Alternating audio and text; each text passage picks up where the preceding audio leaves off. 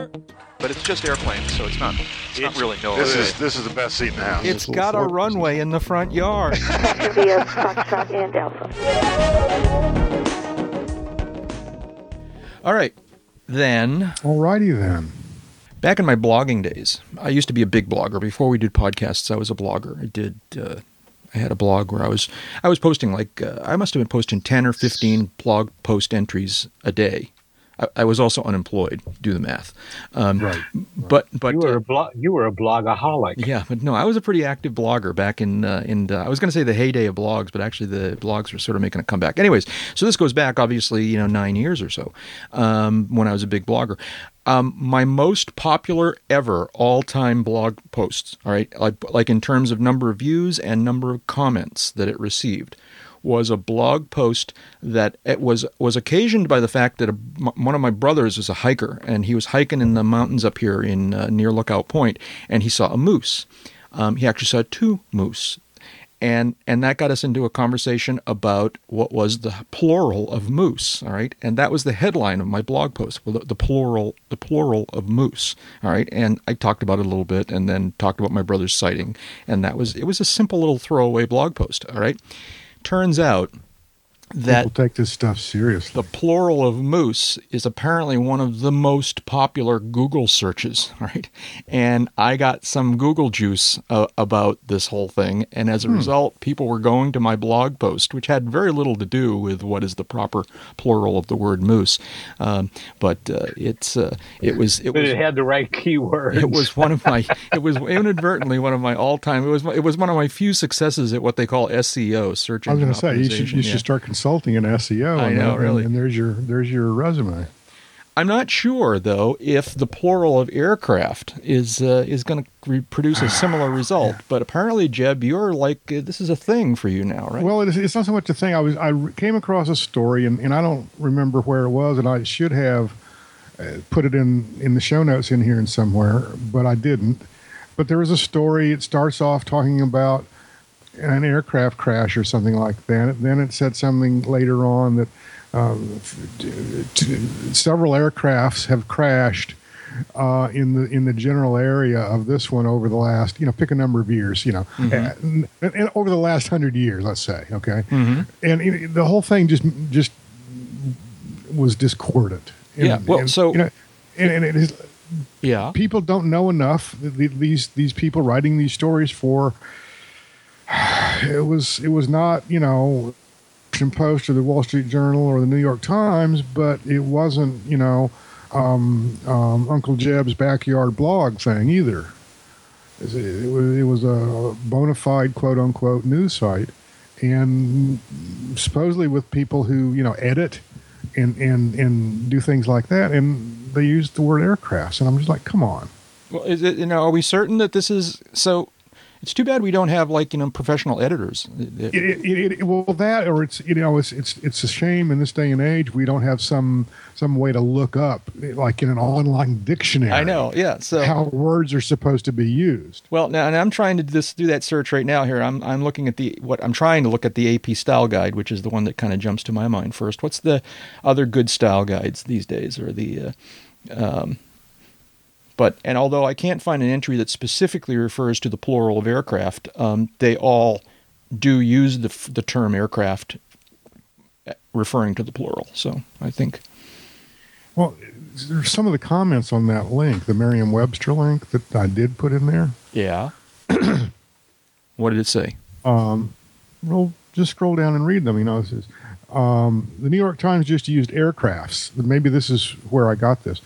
Used to use quote aircrafts unquote under their watching so you section. can't even say it, can you? It's like yeah, can't, it's can't- not- you can't even pronounce it correctly. Yeah, right. Um, it's a collective noun, I believe, and is both singular and plural without the s ending. And uh, an associate professor, University of New Mexico, chimes in and says, "Yeah, I'm interested in the increasing use of of the s also." Um, another article in the Daily Express um, used the s, and it goes on and on. And, and you're like, come on, people. Okay. So I, anyway, if there if there are things that make me a little bit, hmm, Yeah. um, um, I don't know, agitated, I guess. this, Is, this is one of them. Yeah. Well, speaking of airplanes that are singular, um, this uh, Bugatti, we talked about the Bugatti, I think, last episode. And, yeah, we uh, did, and it's it has since flown, It has since flown. and it, and it's crashed. And it's crashed. Uh, we shouldn't laugh. Well, I Yeah, mean, it was that's okay. No, we- we. That- shouldn't. That, that, that wasn't a crash. Yeah, well, it was uh, basically what? It was sort of a ground loop, right? I mean, no, it wasn't. It was more than a ground loop because they went into the soft. That's what happened, right? They were on the rollout after the after the landing. a landing. brake failed. Uh, Let's let's Okay. let's- let me open the the. Is there already This- an NTSB, or there's a story? No, there's a bunch of stories. Yeah, This is from EAA. I don't know if there's an NTSB or not. I can. It's a shame I, I can't look that up. I find it interesting that there's there's four of three of us participating, contributing to this list, and there are five stories about the Bugatti on the list. So uh, we've all published it's- one or another. Oh, Which one do you like best, Jeb? The NTSB site's unavailable.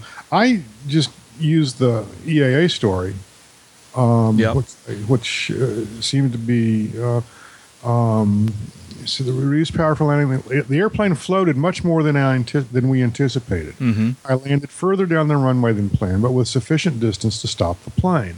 Unfortunately, I lost the right brake, and the airplane departed the left side of the runway at slow speed. Due to heavy rains the night before, the ground was soft, and the airplane tipped upward on its nose, damaging the spinner and both props. Yeah, that's unfortunate, but It is unfortunate, uh, and, and and that kind of stuff happens, especially in flight testing. yeah, that's what flight Uh, testing's for. And, Yeah, it- it's the first time he's landed it too, so you know, you, you get, give him a give Yeah, him a little you know that's not an airplane you can go anywhere and get dual in. yeah, right.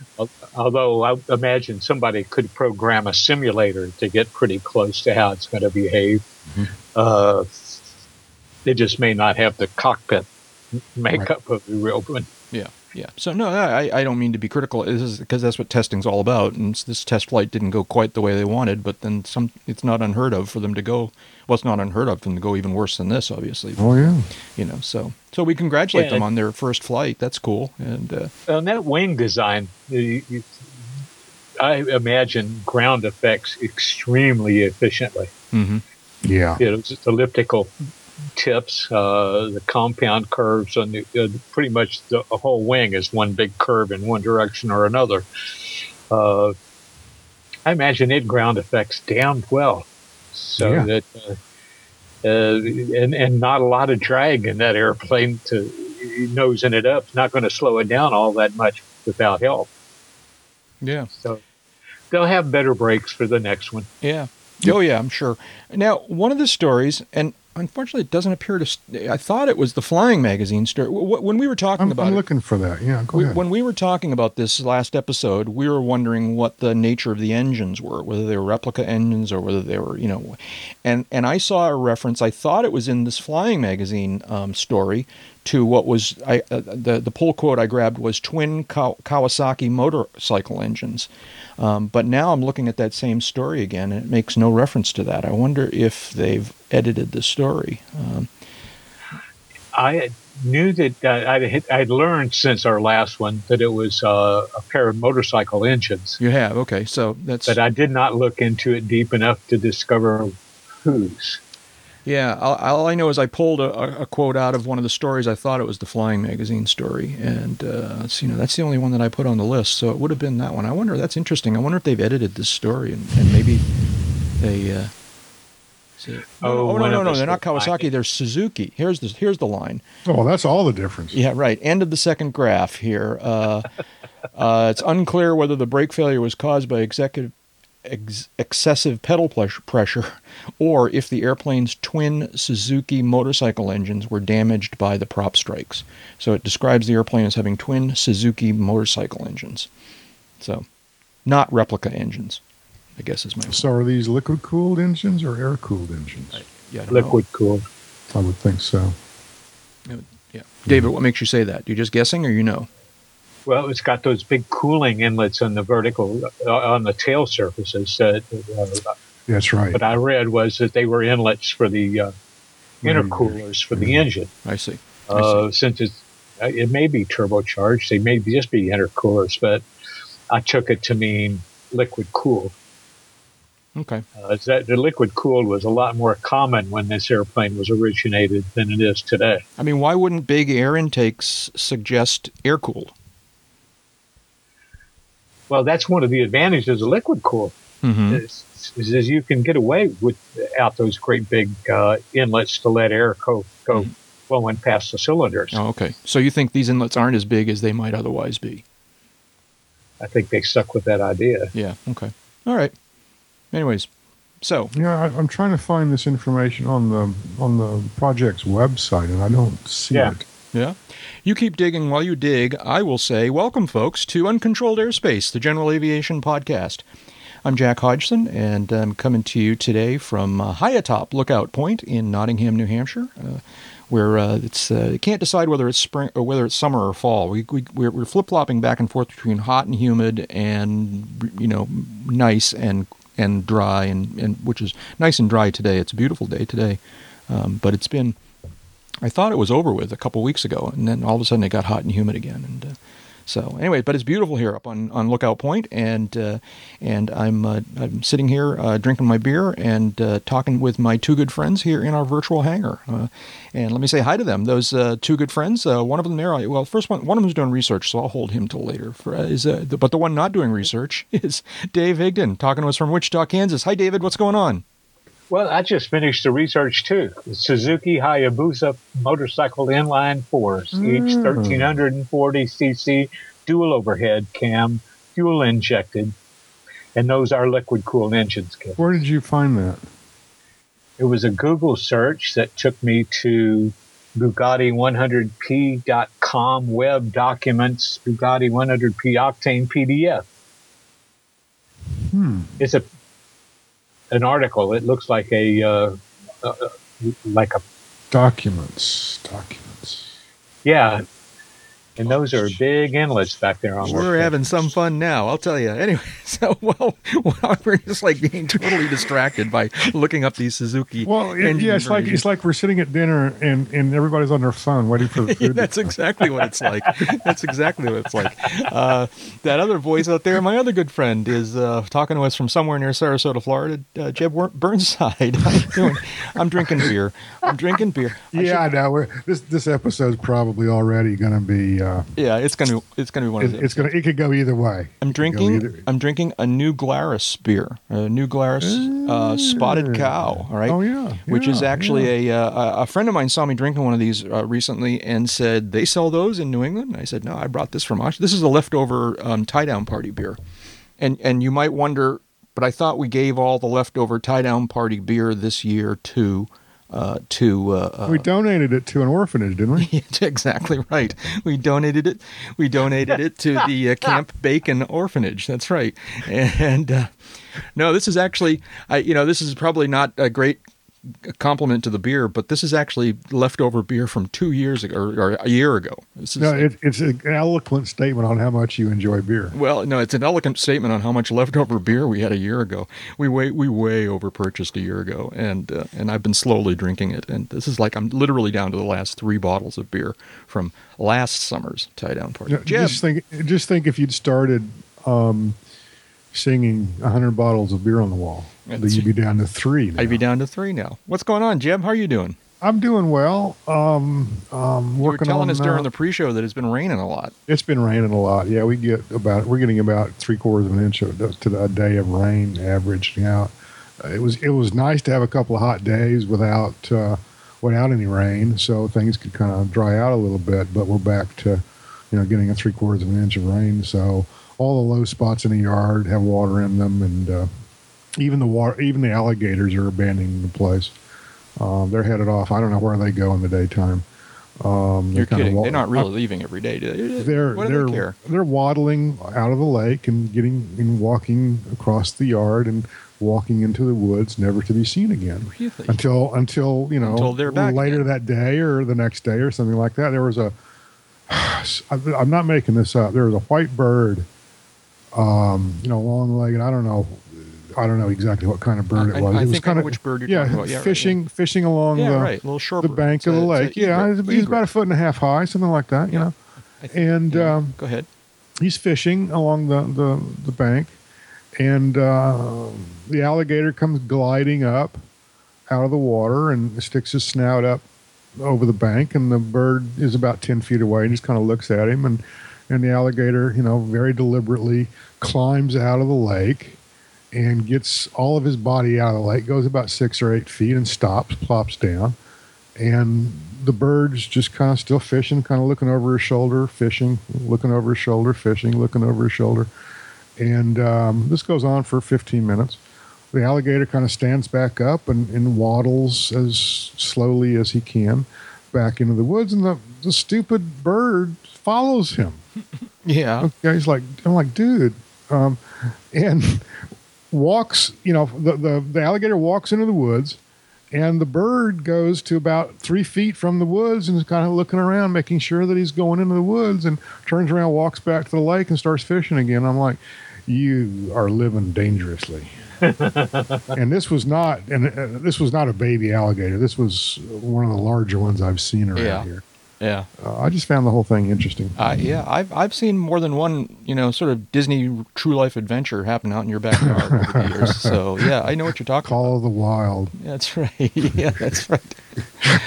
Um, So- airplanes. Let's see here. So Let's uh, talk about airplanes. yeah, about airplanes. Uh, Is uh, there an is there an airplane that's ever been named the Gator, I don't know. Maybe We, uh, alligator? too bad we don't have a device. Let's It's see a shame we don't have something that we could look up. That's a T-shirt, by the way. That we should we should sell T-shirts. Is there- is say, there- we should- Too oh, bad we we, don't should have a that. device. You know, and Yeah. uh, yeah. I mean, uh, airplane, aircraft Hmm. with no S, Gator. Uh, the Boeing T-43, informally referred to as the Gator. Short T for nav- forty three. na- yeah. Seriously? Well, that's what that's what Wikipedia says. Informally referred to as the Gator, an abbreviation for navigator. Oh, okay. Okay. T forty three is a uh, uh, military seven thirty seven, I think. Uh, that's what. Yeah, that's what it, it certainly looks like. Has that look? Yes, it's a. It's definitely it's a Boeing. According to Wikipedia, it's a Boeing. It's uh, they cost five million dollars a piece. Yeah, developed from the Boeing seven three. That's what it says here. Boeing. Okay. Yeah. Well, there you go. They call it the Gator That's informally they say. informally, but there's no airplane that's ever been called the alligator. An alligator. I, this The was the alligator. first. This was the first hit on on Google. That's all I know. I mean, Gator mine system. What's that? That's a uh, anti-tank system. All right, that's uh, the Gator. Uh, another reference to the T-43. Anyways, but but cooler airplanes. So so one of you said somebody David. I think you first anyway. found this list. This is this is some rich person's uh, airplane co- collection now being auctioned off. Is that what's going on here, David? I'm not sure exactly about the uh, ownership of it. I think it might be a, uh, museum collection, Uh huh. uh, but it's a uh, uh, it's been quite a handful of uh, Yeah, I mean, post World War II airplanes. and and although we may or may not make an offer on any of these airplanes, they are cool to look at and uh, and talk about here. Um, This is a this is a charity collection called the Classic Air Force, okay, uh, and it's um, but apparently they're for sale, right? well These the are, char- yeah. these are the charity is auctioning off uh, or selling five of its historic airplane Mm-hmm. Airplanes. Excuse me, airplane does get an S when it, when it, it's okay. Yeah, all right. See, now you're just gonna. This is just gonna get too confusing. Yeah, all right, yeah five of them. So the first one here is a uh, Avro Anson twin engine Mm-hmm. trainer. Um, has a little bit of a, a, a, a Twin Beech look to it, if you ask me. And except uh, for the you know It kind of reminds me tail's of a different. Cessna Bobcat. it does yeah yeah. Cessna, I'm not familiar with Cessna Bobcat. I'm gonna have to look. Oh, that up. there's something else you can Google. Yeah, really. Now, my question about this uh, Anson Avro Anson um, is that it has on it stripes that, on, if they were white, I would have called them invasion stripes, the kind of stripes that they put on on D-Day aircraft. Right. Um, but these are yellow. Uh, are these? Do either of you know? Are these in fact um, invasion stripes? Or I don't. I don't think so. I think it's just Just a- a mar- look. just a marking that say, "Hey, there's there's a, there's possible students in this airplane." okay. Well, okay. Yellow Yeah, not- it, it, it was a multi-engine trainer for one thing, Uh-huh. uh, and also did the other types of training missions and some uh, some uh, combat roles. Uh, the I think the yellow is, is indicative of the training role. Uh, Okay. Yeah. So that's an interesting airplane. It's, by the way, a two-engine, uh, low-wing. Um, you know, you know uh, it seems to be roughly the size of a twin Beech, although it has different lines and different, different, different empennage. which is- retractable, kind of a bulbous front end. Yeah. Um, so that's the uh, that's the uh, Avro Anson, and then the next picture. The actually- next one's my fave. Oh yeah. And there's another picture of the Avro, and then uh, a third picture of the Avro, and then now we've got the uh, the De Havilland Chipmunk is the next one. The good old DHC one. Now these do look like invasion stripes, but I guess maybe it's Yeah, it's, it's just it's. They're I- white I can't this ex- case. yeah, I can't explain it. Uh, Invasion stripes are, are three white stripes. oh, uh, are they really? I As- thought it was. Yeah, as opposed to one Oh, I didn't know that part. Okay, yeah, D-Day stripes. David, why you like this airplane? What's special about it? Well, it was the very first indigenous design uh, from de Havilland, Canada. And it, uh, I think 1946, 47 when it, it came into existence. And uh, it's just got a stellar reputation as a great all around flying airplane. Mm-hmm. Uh, Good manners, simple systems, fixed gear, tail wheel, 145 horse uh, uh, Gipsy, I think a Gipsy Major engine, Mhm, and mhm. it's aerobatic. It spins well. It recovers well from spins. Uh, you've seen some of them on the uh, on the air show circuit uh, with uh, much more horsepower up front, and uh, doing some really beautiful, smooth aerobatic work. Uh, and it's also the most affordable to own and operate of any of them Well, on this these, list. 'cause Yeah, some of these yeah. are pretty big airplanes. Now the Chipmunk has a twin. It has fore and aft seating, which I can never. That's that's Tandem? called tandem seating. It's right? tandem, yeah. fore and aft, right? Um, and uh, um, it's What's the plural of tandem? there's I don't, I don't know that you can pluralize tandem. We have it is plural by its very very nature, right? Can you can you turn it into a verb? He tandem those people. okay. Uh, Well, you there's two can plural dual. Well, you can plural tandems too. You can have tandems. There's a, there's a whole bunch of tandems here. Um, this is really this is really the first picture of the chipmunk's really nice. It's a it's a air to air picture with the ground in the background. It's uh, very very attractive. I like it. And uh, eh, the uh, of course the Gipsy pilot Major, inverted four cylinder, uh-huh. Inline. picture of it on, on the ramp. Um, looking looking nice on the ramp as well. Sometimes airplanes don't look as good when they're sitting on the ramp because they they're not in their especially tail wheel tail draggers aren't always at their in their you know sort of flight orientation when they're on the ramp. But this one looks good. And a third one with a something in the background. What's that in the background? That's a big big military big jet. In the Looks- background looks military to me. Oh, that's a that's a Nimrod. A Nimrod. Yeah, that's a um, who made those? Um, I think British I think to have- Aerospace. Oh, I think I think de Havilland actually that's a derivative of the Comet. Yeah. oh, that's right. That's Yeah. right. That's a that's a Comet derivative. Well, by the time I saw my first one, it was all owned by British Aerospace. Yeah, yeah. I think you're Um, right. De Havilland, the original. Well, Wikipedia has something that they refer to as a Hawker Siddeley Nim- Nimrod. The Hawker Siddeley Nimrod.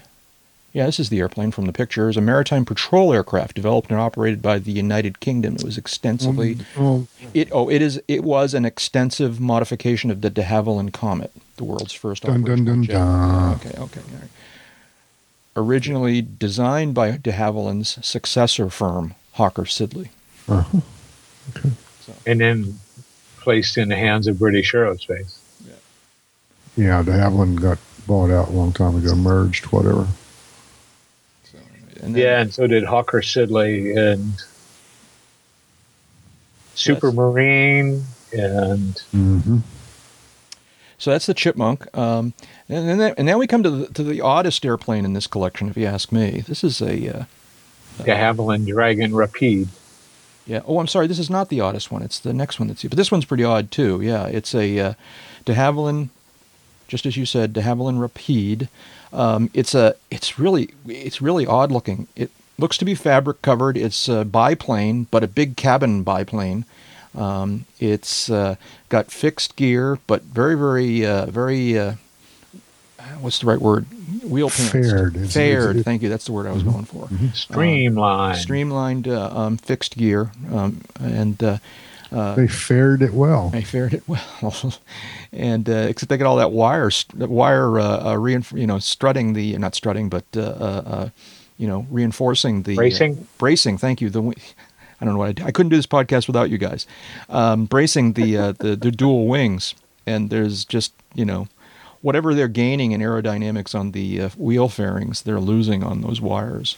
Yeah, but the good news is the wings don't collapse. The wings won't fold up on them, or less likely. That's an interesting airplane. The uh, the De Havilland Rapide.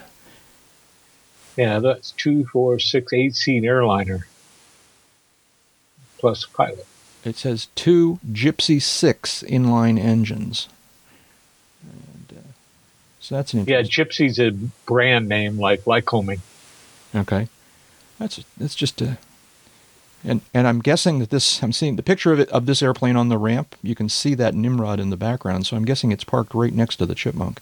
Um, picture in the uh, in the passenger cabin of the uh, Yeah, that's that, that's really cool. That's uh, yeah. It's very it's it, it's very reminiscent to me of the uh, of the uh, Ford Tri motor. It's like very narrow. You know, it's like It's very it's very 30s. yeah, yeah, right. Art, And- or kind of Art Deco. Art Deco, yeah. That's- yeah, that's that was that's the phrase that was trying to come to mind. Art Yeah. Deco.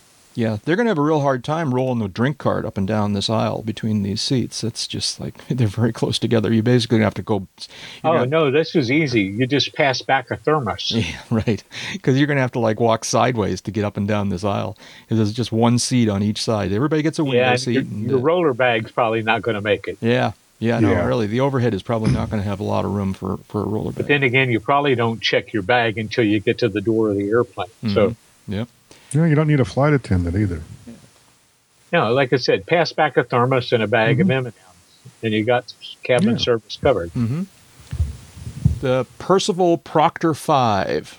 Never heard of this airplane before, and uh, you guys are No, me neither. You familiar with this? It's a, it's you know, low wing monoplane. Um, looks to be metal, um, skinned. Some of it is the tail. The I- rudder, I would imagine the, control. The rudder surface- looks. Yeah, the control surfaces yeah. might be fabric. Um, yeah, and uh, fixed gear, also heavily fared heavily gear. fared. Uh, and uh, Yeah, it was a uh, Edgar radio Percival trainer. developed the Proctor from his earlier Proctor Percival Vega Gull design in response to Air Ministry Oh, yeah. Specification Okay. 20 slash 38 for a radio trainer and communications aircraft.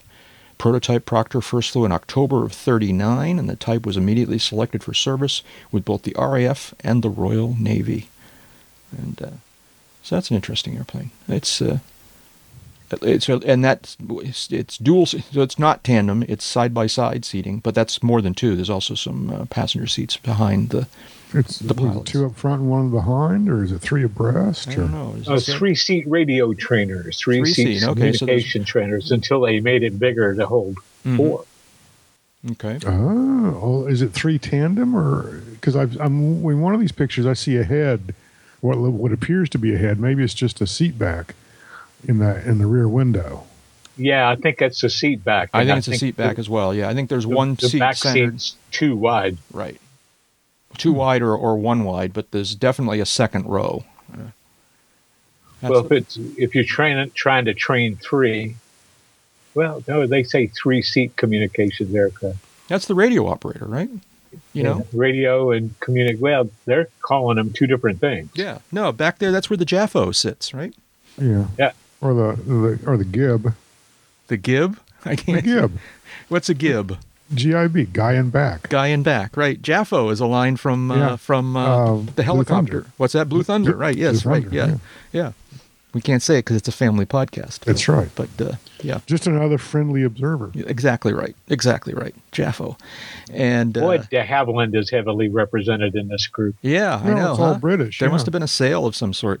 Um, the next one's very cool. I wouldn't mind flying one of these airplanes. This is a, uh De Havilland Vampire. Absolutely. It's a uh, d- uh, twin boom. It's a jet, and uh, um, 1958 uh, twin boom jet. So the jet. It, so the uh, I don't even know how to describe this, but it's it's a sort of center mounted wing on a on a uh, sort of ex, uh, extended egg shaped fuselage with then twin booms coming back from the root. It's it's the result of an unnatural pairing between a Cessna Skymaster and and Yeah. and I don't know what. yeah, Uh, right. uh, um, um, maybe a P fifty one for the gonna- wings. I was going to say uh, and, a, a, and I don't know there. What's what P- for the, the, the for the fuselage. Yeah. So, uh, but it's a cool looking airplane. And, Yeah, it uh, is. Big, big tanks underneath each wing, and uh, uh, like, as we said, twin boom tail. So twin tails with a uh, horizontal that goes extends from from one twin tail to the other. And uh, yeah, it And the fuselage is plywood. is it really? Really? Yeah. Well, this is this is early. This is uh, so de Havilland. Uh, the from the descriptive information here, the de, Havilland DH-100 Vampire commissioned was commissioned by the Royal Air Force during World War II, entering service just too late to see combat. This was the second jet fighter to enter RAF service, the Gloster Meteor being the first, and it continued to serve with frontline RAF squadrons until 1955. It was Yeah, then, I think they used meteors to try to interdict V two Yeah. uh-huh. rockets. Uh, they, they actually, the Brits actually had a jet flying in the last part of World War II. I thought that, thought that's amazing. Yeah, yeah, I know the uh, the the jet stuff at the uh, at the tail end of, of World War II was quite a story, no question. Yeah, so that's the me- oh, it looks really cool on the ramp too. It's uh, it's not tail dragger, it's uh, nose wheel and uh, retract. I think is obvious, but I'll, I'll say it anyways. And uh, not interesting. You, you, said, you said V two, uh, the V two threat, and it was used against uh, the Germans to counter that threat. Actually, it was a V one threat. V two is a more of a ballistic uh, type of missile. That Which is the one that had the stuttery sound? that was the V one. Yeah. That was a V one. They they were sending these up, trying to get them close enough to shoot down the V twos because it was the fastest thing they had. Uh, I think they'd already stopped doing V ones by the time the, Yeah, Mm-hmm. the uh, yeah. I, I don't think it, I don't think it would have had much success against V twos. Though. It wasn't going to catch it, Yeah. but remember they had good Catch it enough on the ground, they man. had radar, radar strong enough that they could get it up and maybe shoot it up over the uh, English Channel. I don't know that that ever worked out for them. Mhm. Some of the V ones were diverted by yeah, yeah. guys flying Spitfires. Really? They just would fly up and tip them over because they had very rudimentary gyros. Oh, Yeah. so you actually just bump them? Just tip, you slide your wingtip. You know, I, I'm going to say this, make it sound so simple and easy. Yeah, right. Uh, but you slide your wingtip up under the V1's wingtip and raise it so so far that the uh, gyros uh, Right. trip off. The autopilot trips off basically, Uh-huh. and the V1 kind of peels off and crashes or, or explodes right next to you. or explodes right next to you. I, you know, it- I know which I know which I would prefer. Yeah, I know, really.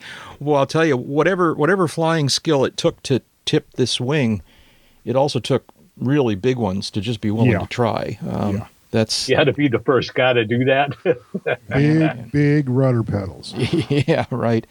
So uh, interesting picture. The the last picture from the uh, sequence for the uh, for the uh, vampire is uh, is in the cockpit. is a is a close up of the control stick, or actually the uh, the uh, handle of the control stick with the buttons and knobs and yeah, very cool. One of those one of those buttons you use with a foam cup, and you stick the foam cup up under the dispenser, and you push the button, and you get hot tea. You get tea. That's right. Yeah, that's probably you know you know. eh, Well, no, it's probably not true, but a couple of extra extra. Whoa, whoa, whoa, whoa! You think I would make that up? No, I don't think you'd ever make anything up, being the professional journalist that you are.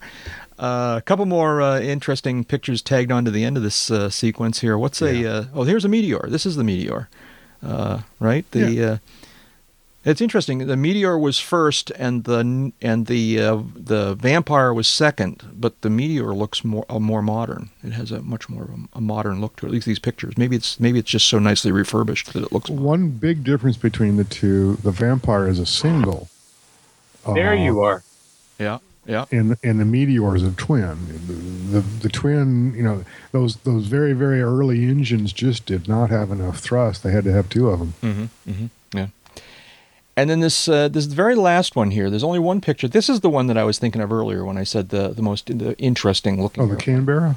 Is that what this is? It, Is it the, the jet or the, the no, no, the twin. The twin uh, radial? Hightail, Uh-huh. yeah. Um, tr- tr- uh, with uh, th- with three uh, three vertical uh, rudders and uh, Um, th- this is just a bizarre looking airplane here, um, and they don't hardly tell you what it's called. The, They don't. the descriptive uh, information here says powered by a pair of Alvis Leonides or Leonides uh, engines, the prototype, soon to be dubbed the Twin Pin, made its maiden flight on June 1955. Incredibly short takeoff. Um, I, I was so curious about this, I actually did a little bit more research, and I gave you guys a link to a, uh YouTube video of one flying at an air show down in Australia. It's kind of interesting to see it do flybys. It's uh, it apparently is very very good at going very very slow, and uh, it's just a Do we know what its real designation is? well, I I don't know. Let's just see if we can figure that out here. Um, I did a Google search for aircraft singular twin pin. And plural. If you did it like that, it's and plural. Scottish Aviation Twin Pioneer. Yeah, that's what Wikipedia thinks it is. Uh, Mm, I don't think so. And now that you're looks like it from the picture. Mm, I think. yeah, okay, okay, you're right. I, I had to look at the tail again. Yeah, Yeah, Scottish Aviation Twin Pioneer is a British STOL stall uh, transport aircraft built by Scottish Aviation Limited at Prestwick Airport, Airport Scotland, during the 1950s. And uh, so, uh, according to according to Google picture hits, you know, if you do a search for this and then go images, um, it uh, there's a fair number of them out there. I mean, it's not like there's just one or two. Um, th- th- there's a bunch of pictures, anyways. So uh, it's an interesting, interesting looking airplane, if you ask me. Yeah, it is. Yeah. I've lost my, I've lost the list. Where's the list? Oh my gosh, here it is. So that's an interesting set of pictures here. Uh, Some some cool airplanes there. You're right, very de, de Havilland, and uh, um, most of them. For, well, apparently they're all for sale. Even the ones at the end are privately for sale. They're not. Everything's that. for sale Well, if you have for enough sale, money. right. So uh, there you go. Um, you know what? People laugh at me because I refuse to, not refuse, but I am reluctant to upgrade the software on my computer the first moment that updates become available because I think something could go wrong.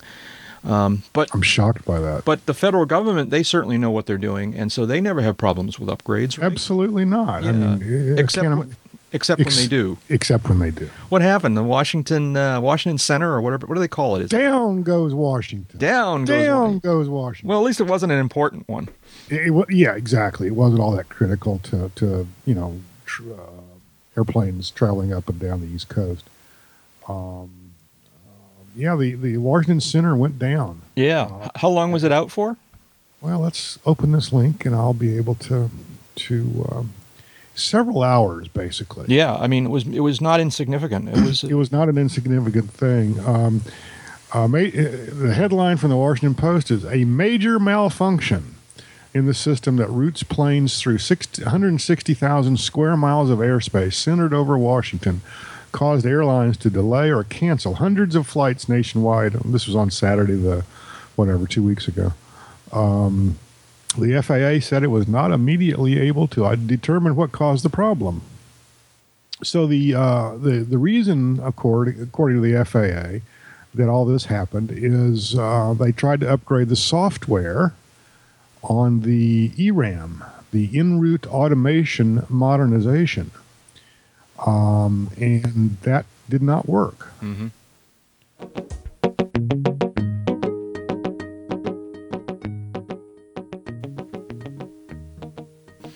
Um, David's back with us now. We've been having some. Uh, David's been having some. I don't know what internet problems or something over there in the uh, in the. It's the uh, it's the uh, Temporary core meltdown. yeah. So, but so he's on his regular uh, landline telephone right now. So that's why he, he sounds a little bit different.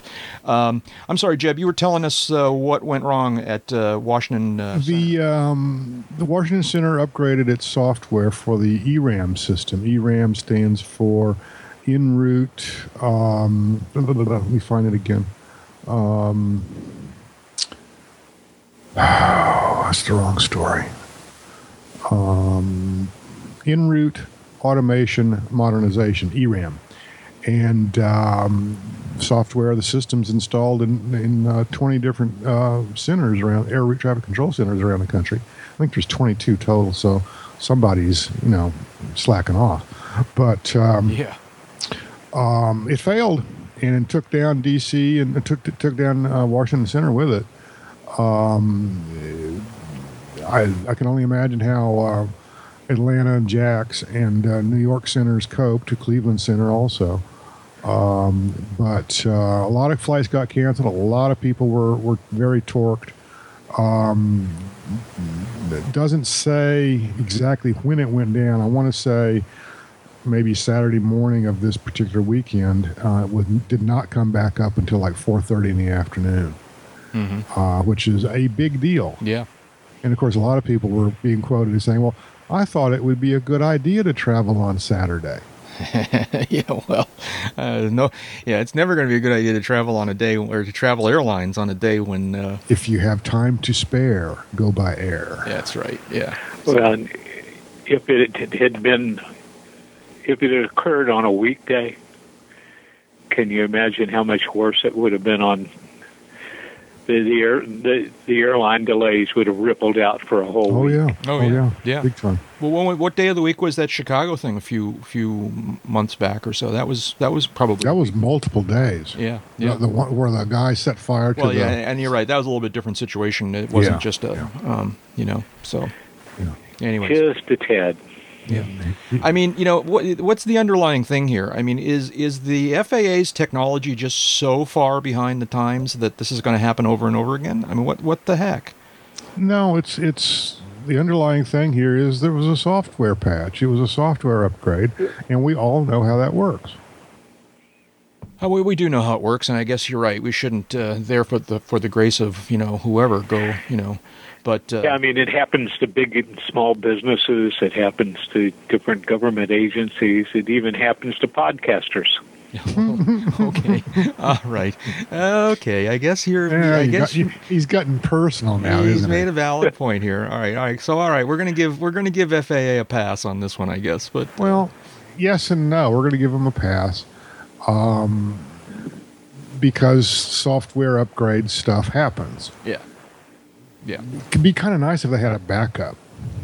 I you know I, I don't even begin to understand how the FAA can do what they do with the technology that they apparently have, which is like you know basically, you know, Well, the, the way computers it- would have worked in the 19th century. It's it's easy to say that, yeah, uh, and I'm not defending the FAA, but keep in mind also they also have the the, the greatest number of, of aircraft movements to deal with uh, around the world, and you know you get into a you know, e- even you know London Heathrow and and some of the big hubs and whatnot. Yeah, they have a lot of traffic. Um, I just don't think they have the same level of traffic um, that we do here in the U.S. At least uh, in the East Coast. Um, so, you know, you get into some some some European hubs, and yeah, they have a lot of traffic, but it's not anywhere near uh, the same uh, same level and and the same mix either. Um, Yeah, So I because those I GA systems that Yeah. aren't nearly as robust or uh, deep as they are here in North America. And that's the thing to remember on this. Uh, when something like this goes down, it affects everybody. It's not just the airlines. I mean, if, if you needed a, if you needed an approach into Manassas while that while the center was down, it could be a little bit awkward. Well, you got Potomac Tracon, and I'm sure all the the Tracons up and down the East Coast pitched in, and and uh, um, Potomac, of course, covers from Baltimore down to Richmond. Um, so there's that. Uh, I'm, I'm sure they can extend their, their upper altitudes for to handle the, the extra traffic, but they don't know the fixes. They don't know all the procedures for the en route airspace, et cetera. Um, that could be, you know, a problem Um, and you've got a lot of airspace, especially uh, eastern North Carolina and and uh, uh, southern Virginia, that uh, there aren't any Tracons. Uh, southwestern Virginia, uh, you got Roanoke and I think Lynchburg uh, is uh, uh, part of Roanoke. I don't remember. So you got all that going on, but you still have just a, a, a lot of of um, um, airspace is just not that well covered. A lot of these smaller airports also use the center ATC system for their approach control. You get out um, some of these smaller airports, there's not a Tracon nearby, and you're, you're depending on center. Yipper. Yeah. So, So- anyways, all right. Well, Anyway, so it was a lot of fun. Everybody had a good time. Everybody f- eventually got where uh, they were going, and the big thing is no paint was swapped. yeah, that's that's good. And I mean, Nothing they- got wrinkled. Yeah, the controllers are really good at, at adjusting and, and, and compensating for these kind of things. But you know, part of the way they compensate is everything slows down. Well, that and, and they, you know, it'd be nice if they didn't have to compensate. exactly right. Exactly right. Anyways, you know, when I first started flying twenty some twenty plus years ago, um, it was just in the era when the flight service stations were starting to shut down, and uh, Yeah, yeah. and and and we considered it a scandal at the time. I mean, I mean to a certain extent, I still do. All right, um, that that they were going to you know serve you know briefing information from central places. At the time, it wasn't even one central; it was like a bunch of regionals, and uh, and we were all horrified at the at this end of an era. And and and the reality is, it's kind of worked out okay, especially as the as the internet arrived, and you know we're all doing things centrally anyways, and and uh, kind of worked okay. Now now FAA is phasing out yet another um, beloved traditional part of the of the system, which is what David Flight Watch, right, is going away. D- Yeah, well, they're shutting down the uh, the uh, 122.00 frequency. That's uh, flight service station. The flight service network is used as the Flight Watch network. No matter where you were in the country, you could key the mic on 122.00, and not even have to ask for the right, you know, uh, flight service radio. Uh, just ask for Flight Watch, and somebody would answer you and you could get directions and you could get weather updates and you could leave pilot reports and Right. and it was kind of like the uh, universal access code for Yeah. uh, flying around the country. So yeah, the FAA's decided that the uh, the way that their network is working now, they're just going to make you ask the right on the right frequency for wherever you are. I don't know how that's an advance. I don't know. It's a big advance because they get to save money on uh, people. yeah, exactly. It's a big I mean- advance for the FAA. Do we have? Is there data about nobody's using 122 uh, 122.0? I mean, is maybe that what's going on here? It just doesn't get used, and it's, this is not going to be a problem. I don't know. I, as far as I know, it's still used. I mean, uh, the last couple of times I traveled with somebody, uh, uh, we used Flight Watch to get a weather update uh, without uh, interrupting the flow of communications between air tra- aircraft on IFR flight plans and the controllers they were talking to. We went to Flight Watch. Uh, we could have gone to a, a specific flight service frequency, but 122 was there Mm-hmm. and somebody answered. Right. Uh, right. So October 1st, um, it ju- what happens? Is it just going to be nobody listening at all, or are they going to phase it out, or how does that work? Well, according to the FAA's website, they even have an FAQ on this. Um, there will be a transition period. Um, uh, the Lockmart facilities uh, will be listening um, um, to that frequency um, for, uh, I just had it here a second ago, uh, for I guess six months or so. Um, and how they're going to deal with calls on that frequency, I don't know um, but uh, they will be, you know, monitoring that, um, and there will be a, a transition apparently. But I don't know, you know, they'll be telling people to come up on 22.2. I don't know what that uh, is all about. If we look at a chart, which I'm going to try to do here, um, hang on a second. Let's look up here. Okay. Um, looking, looking, looking for a uh, flight watch tag on a sectional chart.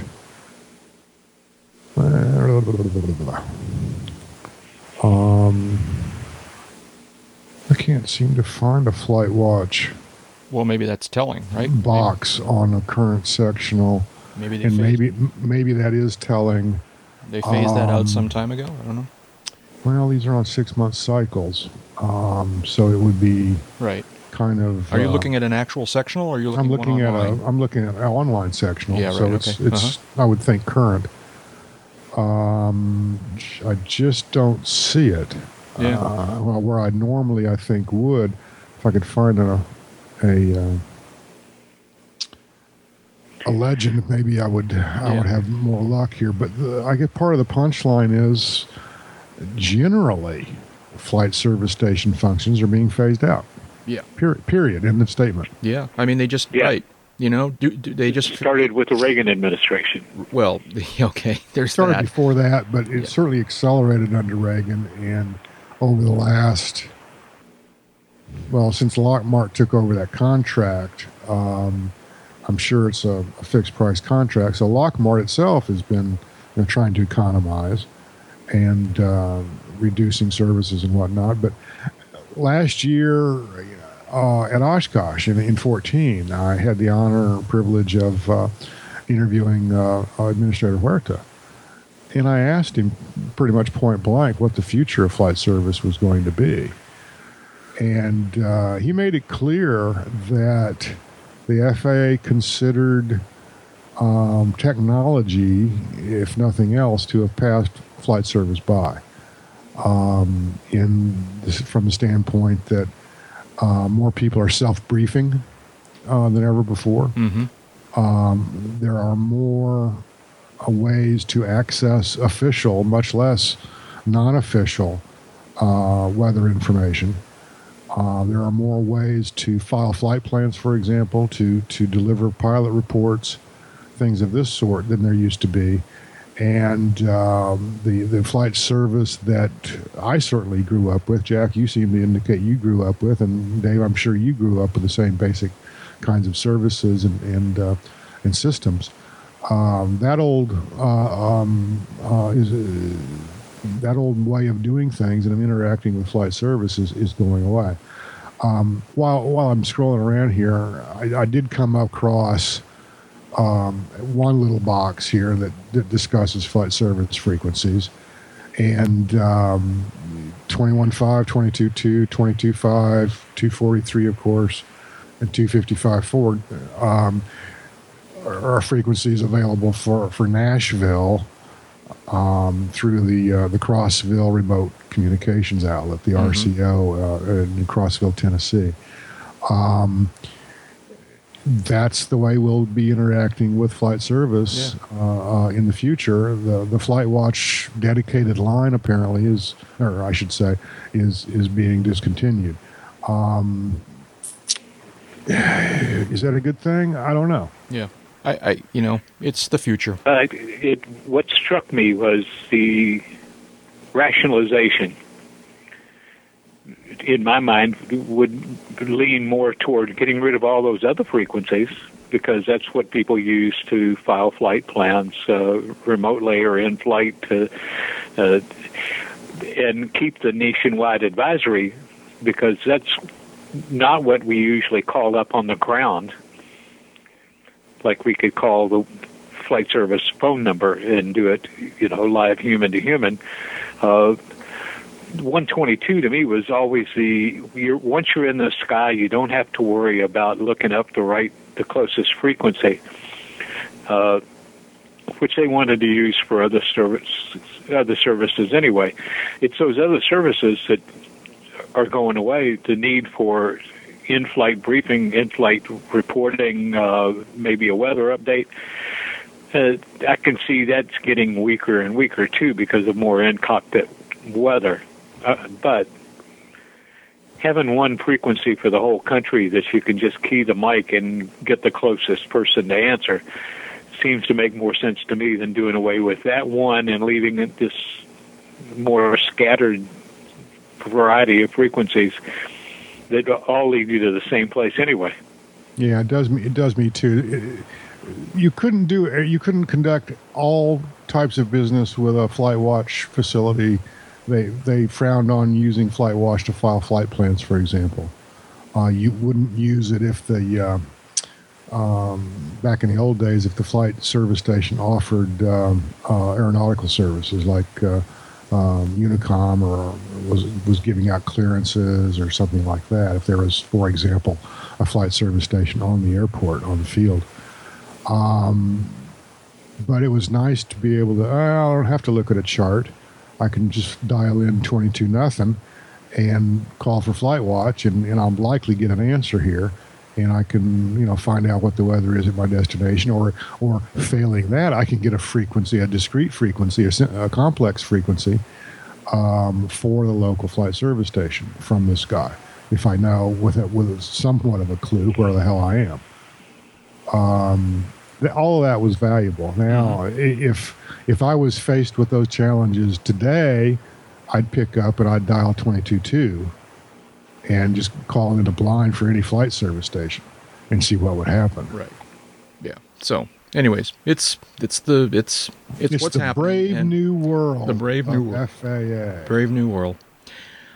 David, this is a crazy airplane. I, I know you're you're sort of you're sort of friends with the with the uh, with the uh, James We're Wiebe. Yeah, James Yeah. Wiebe. Um, I'm, I'm blanking on the name. Belite. Belite. Um, you've talked a lot, and you've flown some of their some of their cool little ultralight uh, aircraft in the past. And uh, but this one, this one is just a whole new. I, I'm looking at a picture here, a, a freeze frame of a YouTube video that uh, that you you sent us here. Um, it's called the Sky Skydock, and uh, it's just Yeah, James.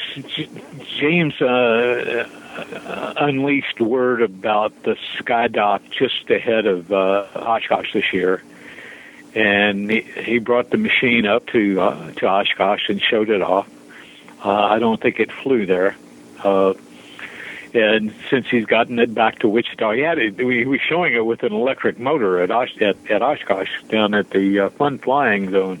Mhm. But uh, back here in Wichita, he's uh, put a uh, a uh, gasoline engine on it and done some uh, crow hops down the uh, sailplane runway that he operates from. And the video is his first flight around a pattern in, Mhm. in the prototype. Uh, So this is a. Uh, let me see if I can describe this here. I mean, on on one level, it's sort of a low wing, um, nose wheel, single seat, um, somewhat traditional configuration airplane, except that there's basically no fuselage, and the seat is just sort of mounted on the top of this. You know, I don't know what you want to call it. The you know the the uh, fuselage spar, I guess. I don't know what you'd call that. But there's just like nothing around you. There's nothing over you. There's like it's I don't know. It's it's the breezy to the max is what I want to call it. It's just crazy. yeah, it's like having a low wing cantilevered Quicksilver, where you're just basically sitting out there. Yeah, and so I, I've never flown an airplane like this, and I've always had reservations about it. First of all, because I think it would personally, for me personally, it would trigger my my vertigo, my not my vertigo, my but my fear of heights, my acrophobia, and uh, and and that would be a thing. But You uh, just keep your seatbelt fastened and don't fall out. yeah, and make sure there's a couple of good things to hold on to. No, the other part of flying an airplane like this that always struck me as being a thing is that because there's no structure around you, certainly none in front of you, and so it would seem to me that it would be harder to kind of sense the attitude of the aircraft. You know, when I fly, I you know I will you know consciously or unconsciously use some part of the structure of the windshield or whatever as a as a sort of you know guide as to where I am relative to the As your horizon. horizon reference. Exactly. All right. And when you got an airplane like this, all right, there's nothing out in front of you hardly at all. All right. I mean, I just would think this would be kind of hard to fly in that regard. But then I guess if you're if you're a real pilot, you don't need no stinking you know horizon reference, right? Well, when I think of the number of ultralights that we were flying back in the uh, uh, very early 80s, that uh, at best had a Hall wind meter for an airspeed indicator. And that was it.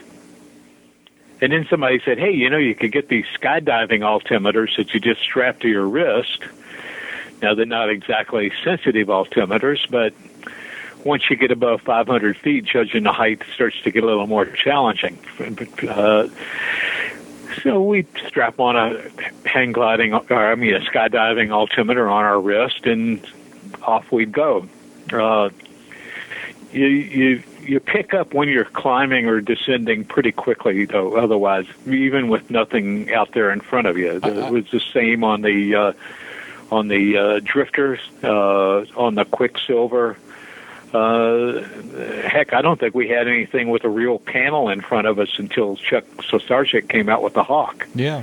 Well, and I'm not so necessarily so concerned about knowing whether I'm climbing or descending. I, I just don't even know how I would go about setting the attitude of the airplane, you know, and, and holding the attitude You, of the you, you pull back to make the houses look smaller. You push forward to make them look bigger. no, no, no, And if- no, no. You you pull like back in order way- to make the airplane go go If slower. you like the way they look, you hold the stick steady. yeah, I know. All right. So, Jeb, what do you think about this airplane? Have you looked at these videos? Yeah, I, I'm, I'm looking at a still of um, a picture of the aircraft, uh, um, singular. It sounds like it looks like a lot of fun. Um, I, and I do echo. I mean, I, I know exactly where you're coming from as far as having having a yardstick Yeah. by which to measure against which to measure your pitch attitude.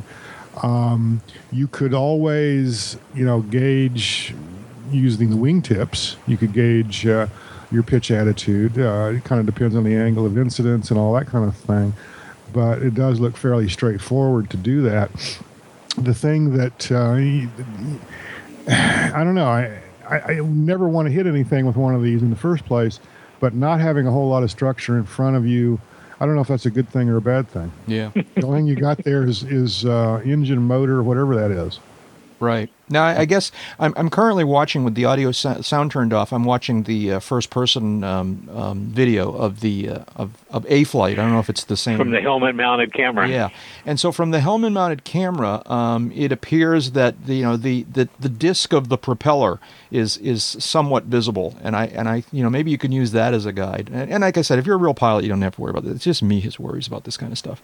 I used to I used to take a grease pencil with me, and I would occasionally draw a little tick mark on the windscreen just to Sure. help me stay you know Sure. oriented. And uh, so There's also there's also like um, an altimeter for that, uh huh and and and like there's maybe a vertical speed indicator. yeah. But There's see- also like an attitude horizon, Yeah, no, artificial know. horizon. You know, No, I know, but but that Yeah. those things kind of those things kind of uh, distract. They're well, in the they're, they're sort of you're not looking- contrary to the whole idea of this aircraft. Um, but uh, I, I, you know, it's it definitely looks like it could be some fun. It's, You can uh, always fly, you know, the the GPS altitude on your iPad. yeah. David, what's this airport that uh, I'm watching this video? He's at. Uh, Well, it's a sailplane strip. I know because I just saw him. He landed right over the top of a sailplane that was uh, in in position or uh, lined Yeah. up and waiting. Yeah, the sailplane uh, was getting ready to uh, get towed out, and uh, it's about if you find Jabara Airport on the Wichita sectional.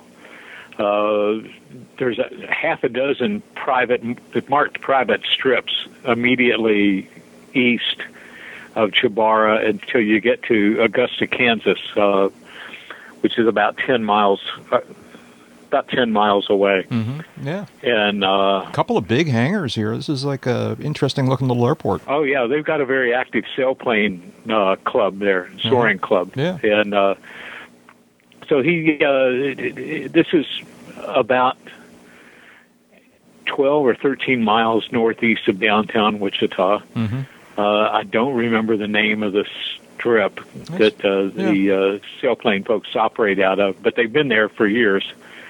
Uh, I got a couple of tandem glider rides out of there years ago. Uh, really nice.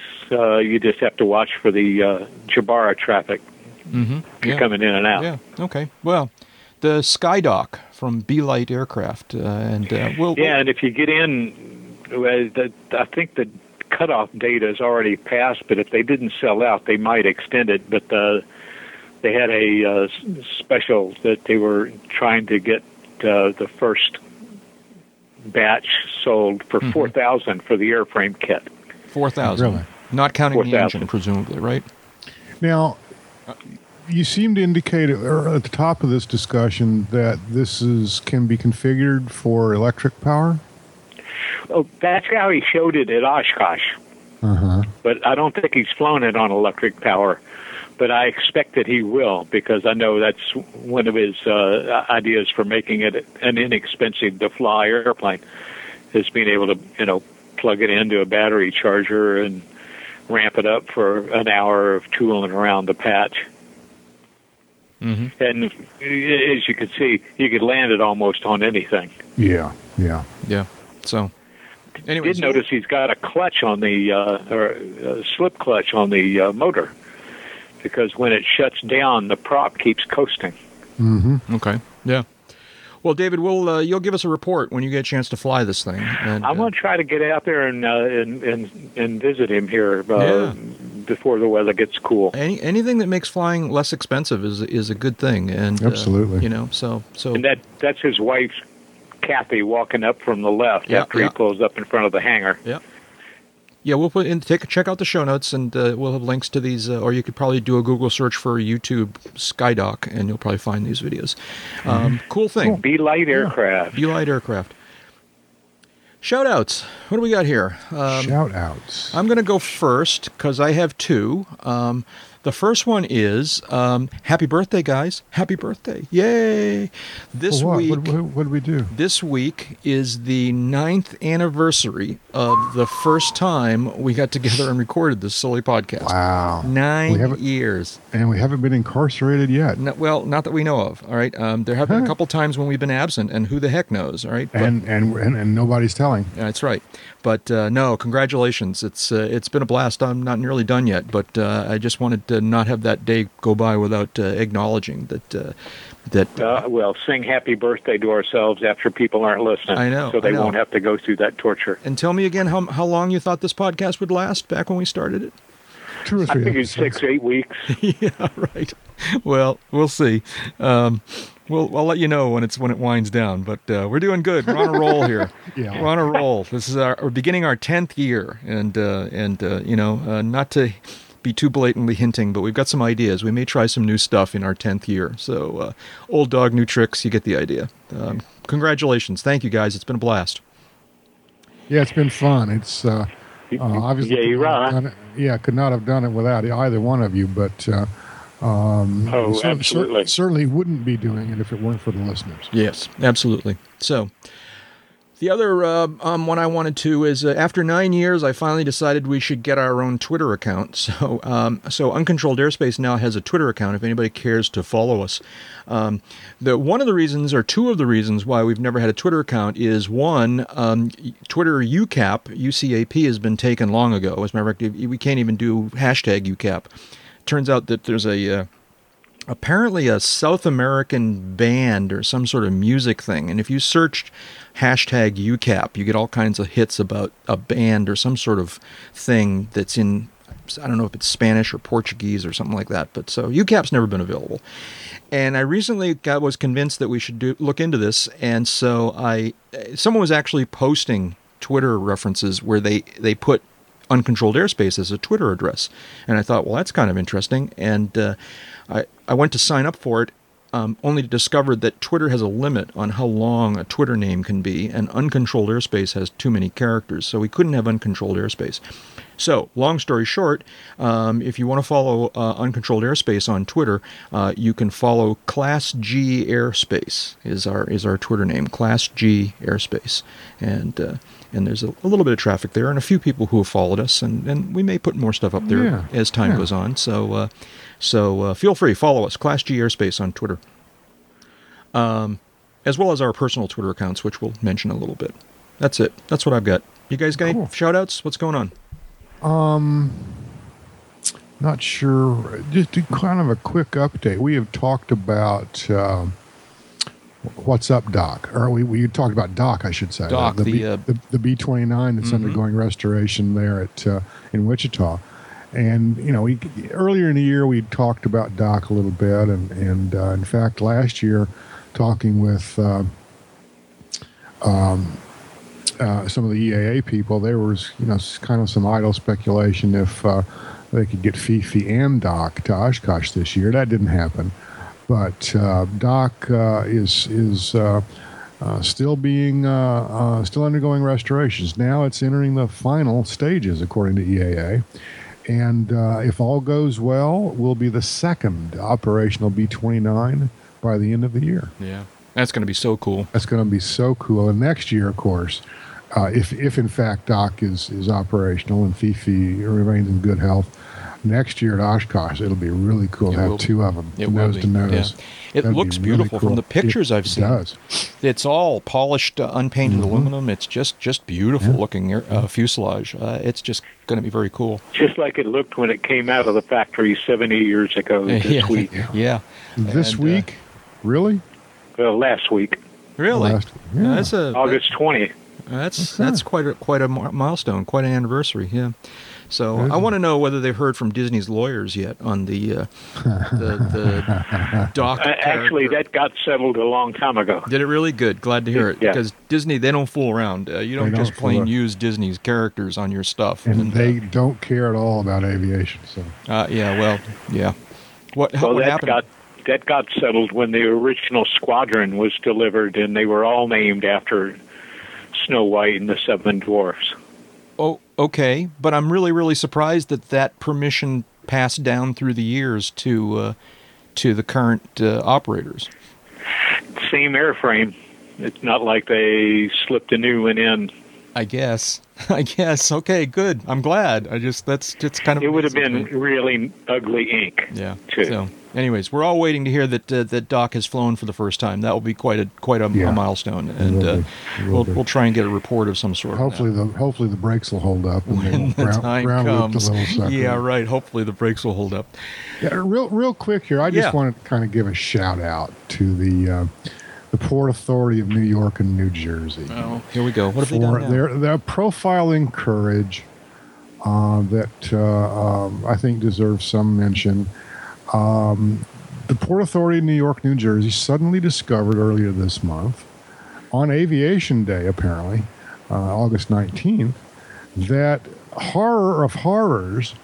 Some of the stores inside um, Newark and Oh, yeah. LaGuardia and Kennedy were selling. Are you, are you ready? Yeah. Ready? You ready? Yeah, yeah. were- these stores were selling drones. They're selling drones They're in selling drones in an airport. at an airport. Yeah, right. Yeah. So what could possibly go wrong there? Well, well, what could possibly go wrong? Of course, but but all of a sudden, you know, this was the biggest thing in in aviation in, in aviation news that particular day, and of course, the port authority told all the stores that they must cease and desist selling drones because when you think about buying a drone, of course, you go to Kennedy International. Yeah, right. Yeah. Um, Well, I want to know on, on which side of TSA security were they selling these things? All right. like, did you then carry them through TSA, or were they? What are you going to do? Fly it around the cabin while I you're don't know. waiting for Yeah, I don't know. takeoff? Anyways, yeah, Um, just I need to correct something real quick. yeah, yeah. The 70th anniversary was March 23rd when they did the ceremonial rollout and ceremonial redelivery of back in the spring. Yeah. So, The press release was dated the 20th. Yeah. My mistake. so Jeb, they're not going to sell the drones anymore in uh, the New York, They're New not going to Jersey. sell the drones anymore at, at Newark or Kennedy or LaGuardia. Okay. Uh, I'm just, I'm just, you know, I, you know, because I wanted to go up there to New York and buy a drone at the know, yeah. airport. No, no, it's and no, it's walk okay. outside on the ramp, which I can't do anyway, and fire that sucker up and, and go buzz the tower because that's how the way I roll. Yeah, I okay? know. Really, well, it's okay now. So they've they've they've prohibited. So now things are safe for democracy and. Uh, So things are safe for democracy, and uh, we can go on talking about all kinds of other stuff that Yeah. we've been talking about Yeah. in this country for the last. Yeah. On the flip side, this creates an opening for a drone store just across the street from the I was going to say just so just outside, just outside. just across there the you street. go. Yeah, Um, right next at the place where you get your uh, rental car gas fill up, and uh, you just Right. also step inside. rental, and rental car gas and drones right here. Drones. There you go. There you go. All right, David. Shoutouts. uh, did I put this one on here? I don't know. Beyond the Powder, a uh, documentary about the uh, uh, about women air racers in the Air 2014 Air Race Classic. Yep. It follows uh, some of the pilots on that. Uh, Yeah. Yeah. A while very very also cool telling event. the story of the origination of the powder puff derbies back in the 20s. I know. Very very cool event with an unfortunate name, but uh, yeah. Yep.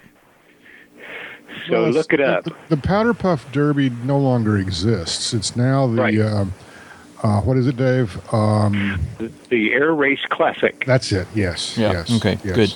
Good. Good. All right. Yeah. And it wasn't really originally called the Powder Puff Derby. That was uh, something that guys nicknamed it. It was the Woman's Well- Air Derby in 1929. Okay. I, you know, I thought it was it, someone like uh, one of the pilots who who participated in those early races had, had kind of dubbed it the Powder Puff Derby, but it could have been some writer for you know some newspaper or something.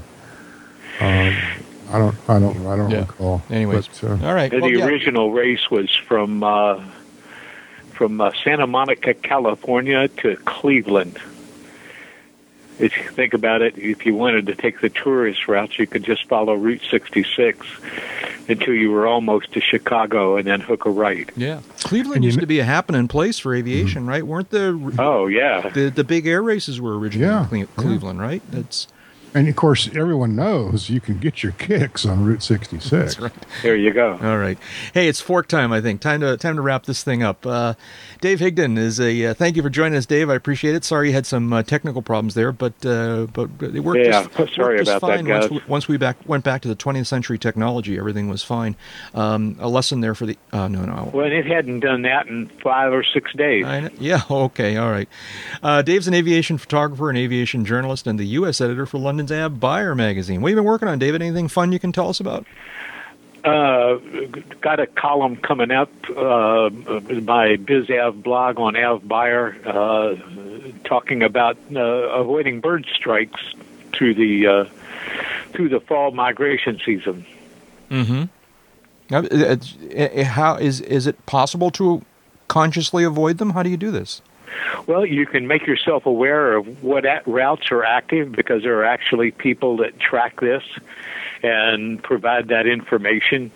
Uh, what routes are active, what species are flying, uh, Oh, the routes that they take, and the altitudes that they prefer. Very cool. So it can at least give yourself a heads up. It's kind of like getting a bird migration forecast uh, in addition to your weather forecast. Okay. All right. Sounds good. And where can people find out about this and other things about you on the internet? Uh, avbuyer.com, uh, aea.net for the work I do for Avionics News Magazine, uh, or you can take a, poke your nose into the uh, Pilot's Guide to Avionics and see stuff that Jeb and I did, uh, both did for Yep. the this Yep. year's guide. And Twitter, you are. Uh, Real Higdon on Twitter. There you go. And Jeb Burnside is a, uh freelance aviation writer and editor, serving as the editor in chief of Aviation Safety Magazine. Jeb, what have you been working on? Well, I have been working on the magazine actually, um, getting some pages done, um, having some fun uh, this month. I got some great art for the cover, um, and uh, looking forward to, to whipping that all into shape. Um, I'm also on uh, GA News. I got a monthly uh, uh, little column thing going with uh, with Ben and and uh, his staff. Yeah. Writing anything Um, interesting for them lately? I just wrote something on um, uh, on the step, the step. the, the so-called step Uh huh. that people try to get on when they want to cruise faster, and uh, discuss uh, whether there is a step, whether this this miraculous uh, uh, airplane attitude actually exists, and you'll have to go look to find out what I think. Yeah. That sounds pretty Yeah. interesting, actually. Yeah, so there's that. There's of course AEA.net and, and Avionics News and uh, AviationSafetyMagazine.com. Yeah. Uh, and on the and- Twitter, you are. I'm Burnside J. GA News is GANews.com. Very cool. Very cool. And I'm Jack Hodgson. I'm a private pilot, a freelance writer, and a new media producer. You can follow me at uh, twitter.com slash Jack Hodgson. You can also learn more about me than you ever really wanted to know at jackhodgson.com and aroundthefield.net. Hey, big thanks to uh, Jeff Ward for all his help with our show notes and in the forums. Uh, thanks to uh, Mike Morgan and Royce Earl and Jim Goldman and to the many other listeners who have created the UCAP disclaimer clips. And don't forget, you can check out the rest of the UCAP website. You can chat with us directly and with many of your fellow listeners in the Uncontrolled Airspace forums. Um, all that and much, much more is available at uncontrolledairspace.com. David, were you going to say something? Live long, be crazy, go fly, and remember, time spent flying is not subtracted from your lifespan. It gives you more time to be crazy. Bye. And that's enough talking. Let's go flying. I think I'm going to go buy one of those sky docks because my legs are so white I need to go tandem. ooh, ooh, okay, all right.